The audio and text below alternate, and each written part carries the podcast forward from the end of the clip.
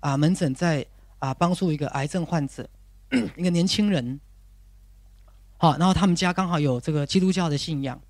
好，我就跟他讲，今天也许你相信这世界上有佛有基督，也许你相信宇宙有个造物主。那如果宇宙有个造物主，这个造物主显然他是充满了创造力、爱跟慈悲跟神通的，否则他怎么创造天地宇宙万物？好，那天地宇宙万物怎么来的？来自造物主的爱跟慈悲。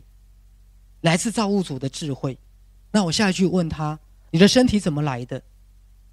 是物竞天择演化出来的吗？还是在你的宗教信仰里面，你相信这个世界有一个造物主？好，那如果你相信这个世界有个造物主，如果你对主有信心，那么请问你的身体、你的肉体是不是来自主的智慧，来自造物主的心血的结晶？所以，如果你能够把你对宇宙的信任，把你对佛的信任，把你对上帝的信任转移到对身体的信任，那同时你相信身体的自我疗愈力，是不是就跟你相信主一样的真实？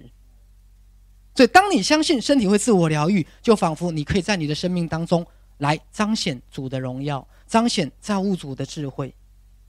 对，你就可以把你信仰的力量，同时转移到对身体健康的信心。可是各位，通常我们不是这样看我们的身体，我们把它视为一个脆弱的，容易因为食物而得到癌症的，容易因为 PM 二点五而生病的。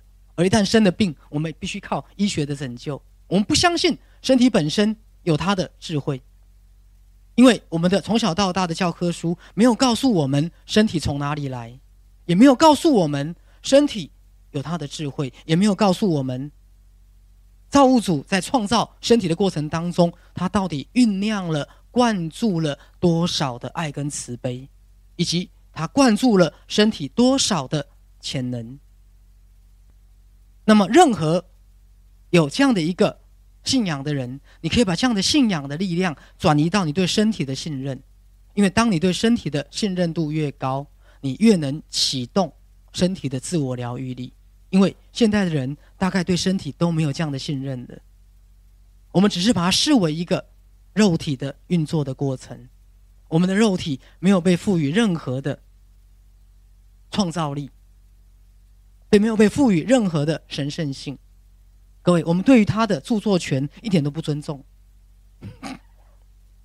难道你们的身体是山寨版的吗？各位，正版的哈。对，请支持正版 啊！没有了，各位好。难道你的身体是山寨版的吗？当然不是，各位。所以，如果在赛斯心法里面，假设我们对造物主、对宇宙有一个尊敬、有一个尊重，那么各位，我就要要求大家了，请你们以同样神圣的心情来看待自己的存在。